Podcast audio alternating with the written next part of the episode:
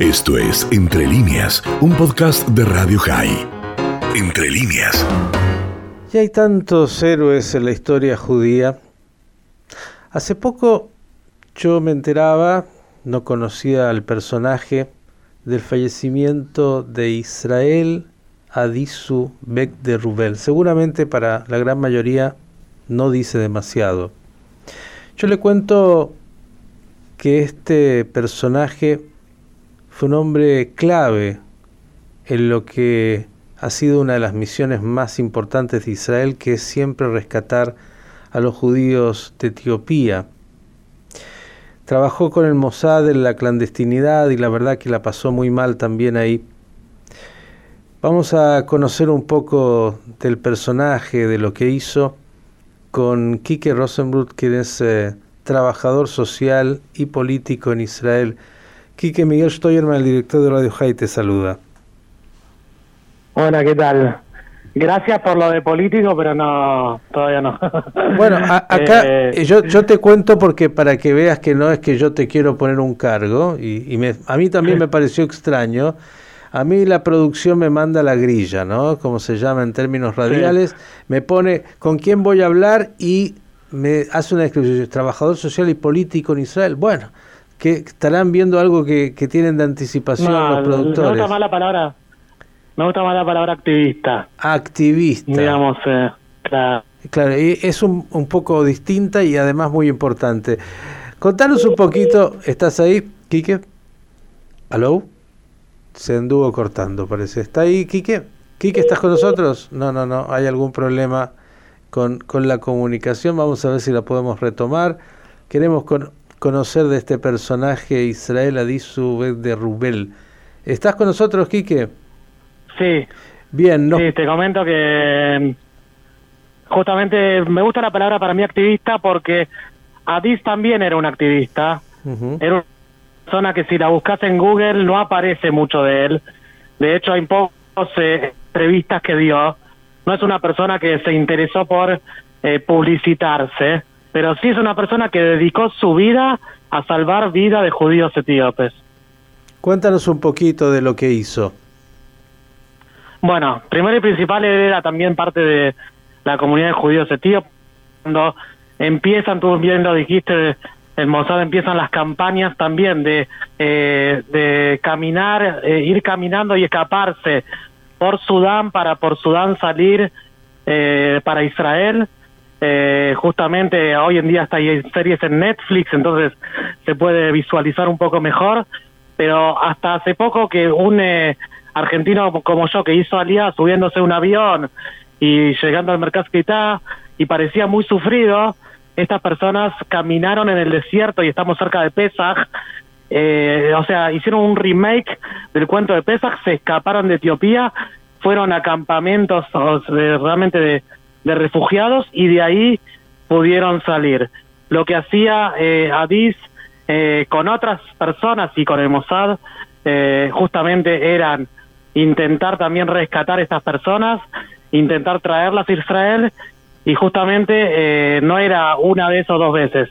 Se dice que más de una década él trabajó, eh, el gobierno de Sudán también, las fuerzas de seguridad de Sudán también lo, lo, lo atraparon.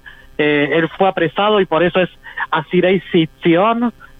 Conocemos esa palabra con Nathan Sharansky en la ex Unión Soviética, eh, pero Adis también es el presidente de Asirei Tsion, prisionero de Tsion de Etiopía, y justamente lo que eh, escuchamos, según también narrativas de él y gente que lo conoce, es que fue duramente también castigado y torturado en la cárcel en Sudán. Bien, Quique, cuando hablamos de esta epopeya, y lo decías eh, muy bien, claro, una cosa es hacer eh, emigrar a Israel, hacer aliá de, de algún país eh, de democracias eh, occidentales, y algo muy distinto es de la Etiopía pobre y en conflicto y en guerra y en masacres, eh, y, y caminando para intentar salvar la vida y llegar a Israel. Cuéntanos un poquito de esa odisea y, y también, ya que está, de, de cuántos etíopes hoy se estima llegaron finalmente entre todas las olas a Israel. Mirá, eh, hoy en día la comunidad de etíopes supera doscientas diez mil personas. Es una comunidad que paralelamente tiene la misma cantidad que la comunidad latina más o menos, pero se la siente un poco más. Es una comunidad eh, justamente que, que está más unida. El latino siempre se dice que se absorbe y de alguna manera no es que existe una, una identidad latina, es algo de los últimos años. Eh, pero yo te voy a citar palabras porque, como te dije, yo tuve la suerte de hacer aliada por avión y, y desde Argentina. Yo te voy a citar palabras de un amigo que se llama Dania Deino Abebe. Hoy en día él es periodista, tiene un eh, libro que se llama, eh, justamente, que cuenta su, su trayectoria desde Etiopía, Sudán, Israel.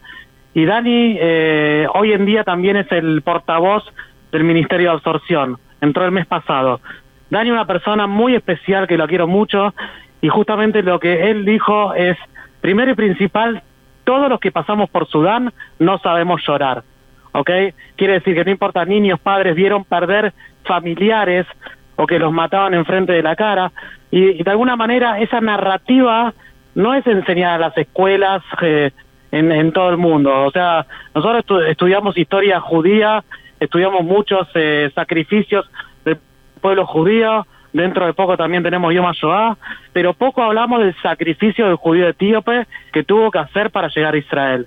Y eran personas que salían y dejaban sus casas, dejaban sus cosas porque tenían que salir huyendo, si no eran asesinados o podían caer en el medio de la guerra en, en Etiopía.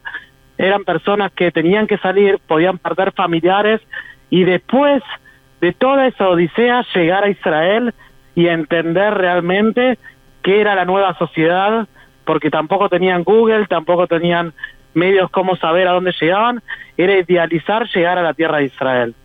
Eso sí. Estamos hablando en general de los años ochenta, eh, sabemos que las eh, dos grandes operaciones eh, que hubieron fueron eh, la operación de Salomón, de Shlomo y de Moshe, donde eh, hasta tuvieron que sacar todos los asientos de, de los aviones del A L para que pueda entrar más gente, eh, y de alguna manera, hoy en día podemos decir que es una comunidad que tiene sus problemas, ¿ok?